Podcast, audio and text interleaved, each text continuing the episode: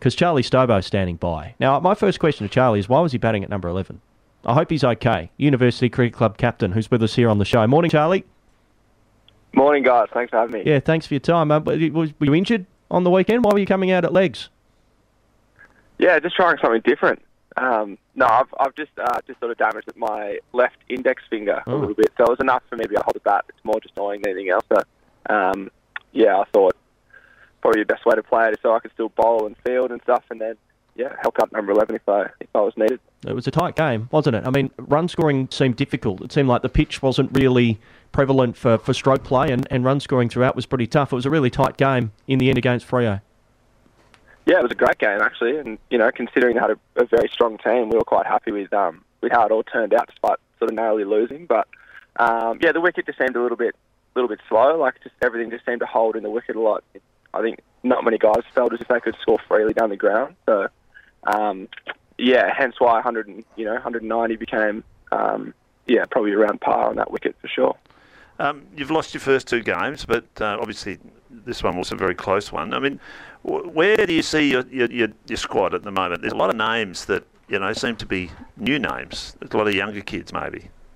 What's it look like? Yeah, yeah, we do. We do have a sort of um, probably on average a lot younger of a of a sort of first and second grade team than than most other clubs. Um, but I think with that comes a real opportunity to you know ingrain some first grade players for the next few years and, and build. Um, and I think I think we got a few young guys like you know Benji Melville played his on the weekend and, and looked really comfortable opening the batting, having scored 100 the week before. Um, we got a couple of young bowlers who are sort of making their way through second and first grade. I think Jack Beggs is you know, an up and comer who'll hopefully do some good things for us. So um, yeah, I think I think we're sort of in a space where there's a lot of young guys, but that gives us a real opportunity for the next few years to really build you know like a core group of players who can who can all do some really cool things. Charlie, uh, you're at home this week for the first time this year at James Oval for the ones. Has there been any uh, difficulty with, with James Oval and, and getting access over the last few weeks? Has there been any dramas there? Or it's just a, a quirk in the fixture to play first game at home in round three. Yeah, there's no there's no drama there. Um, I think we just had a bit of a, a double booking for the first round. We had a I think the university had a like, relay for life event, which is a 24 hour um, running event on. So we sort of I don't know the details, but I think essentially that, that locked us out of the first game, which was meant to be at home. Um, but apart from that, it's all been all been fine. So it's just a little hiccup on the first round. One thing we've seen with James is that it's taken a lot more spin over the last few years to what it used to, and and because it used to be just a belter of a batting track. I mean, are we expecting something similar this year? Because you've got a couple of good young Chislett and others. There, there, there's some good little spinners there.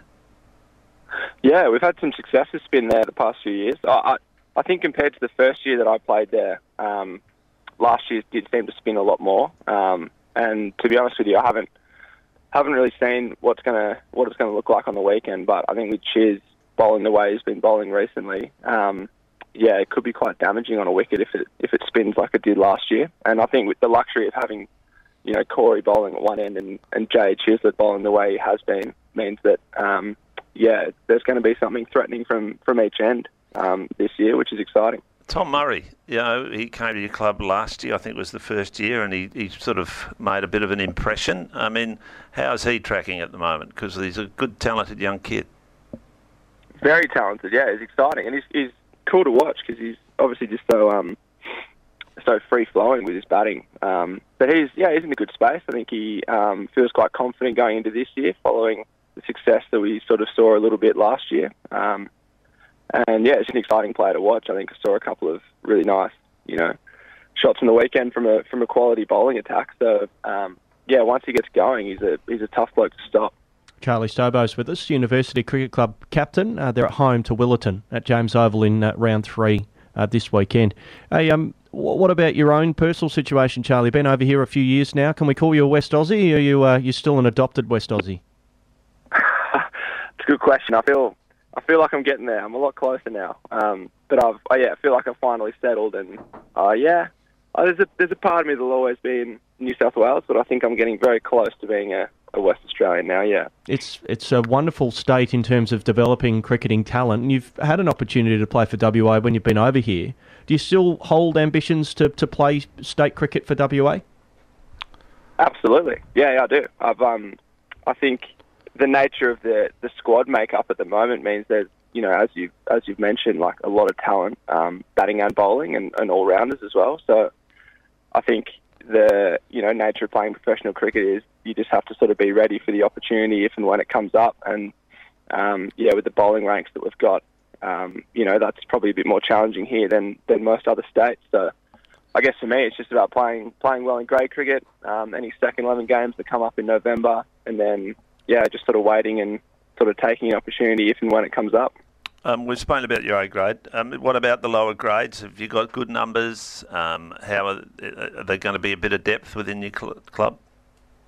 Yeah, we do. We do have depth. We've got a lot of guys in our playing roster this year, which is cool. Um, so there's a few guys that miss out each week from playing fourth, fourth grade, but um, I think the nature of the uh, uni semester at the moment is that guys are, you know, on exams, and it's sort of the one of the problems that we have as a club is this time of year a few guys aren't playing, so it means that those guys who missed out in the first couple of rounds come up and, and join the ranks, and winning all three. You know, we won second, third, and fourth grade on the weekend against Freo, who are traditionally quite a strong and deep club. So, yeah, I think there's some good indication there. We've got a young, um, young playing group who go quite deep you'd be pretty pleased to, to hear that WA fly out uh, early morning tomorrow. It means that Willetton don't have their full WA contingent, uh, Hardie and Bancroft and, and Short and Co. available. You don't have Rocchiccioli yourselves, but um, you don't cop Willetton at their absolute strongest.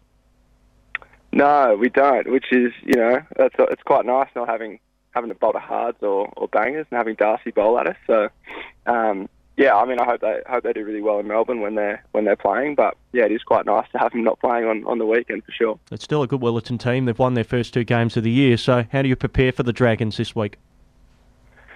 Uh, I think we prepared pretty similar to how we prepared the first couple of rounds. To be honest, like we've we've um, yeah been training quite well. We've been really competitive in our training, which is kind of a key focus for us, um, and not just kind of going through the motions of doing our standard kind of club training. We've actually turned our our squad session into a competitive net. Um, I think we just sort of roll that into a Saturday, which is which has worked um, so far from a competitive sense. So, yeah, our prep doesn't really change much. I think guys have been working really hard over the preseason and have done the work, and I think we saw glimpses of that on on Saturday against a you know stacked Freo team that we're when we're playing well, we're competitive against whoever we roll up to. Well, should be a beauty tomorrow at James Oval, a University in Willetton, and uh, I'm sure Charlie you'll feature prominently, perhaps more with uh, ball than bat, with the injury you just described to us. Thanks for your time this morning. Thanks, guys. Thanks for having me. Charlie Cheers. Stobo, the uh, the skipper of the uh, University first grade side. So that's uh, one of the games tomorrow.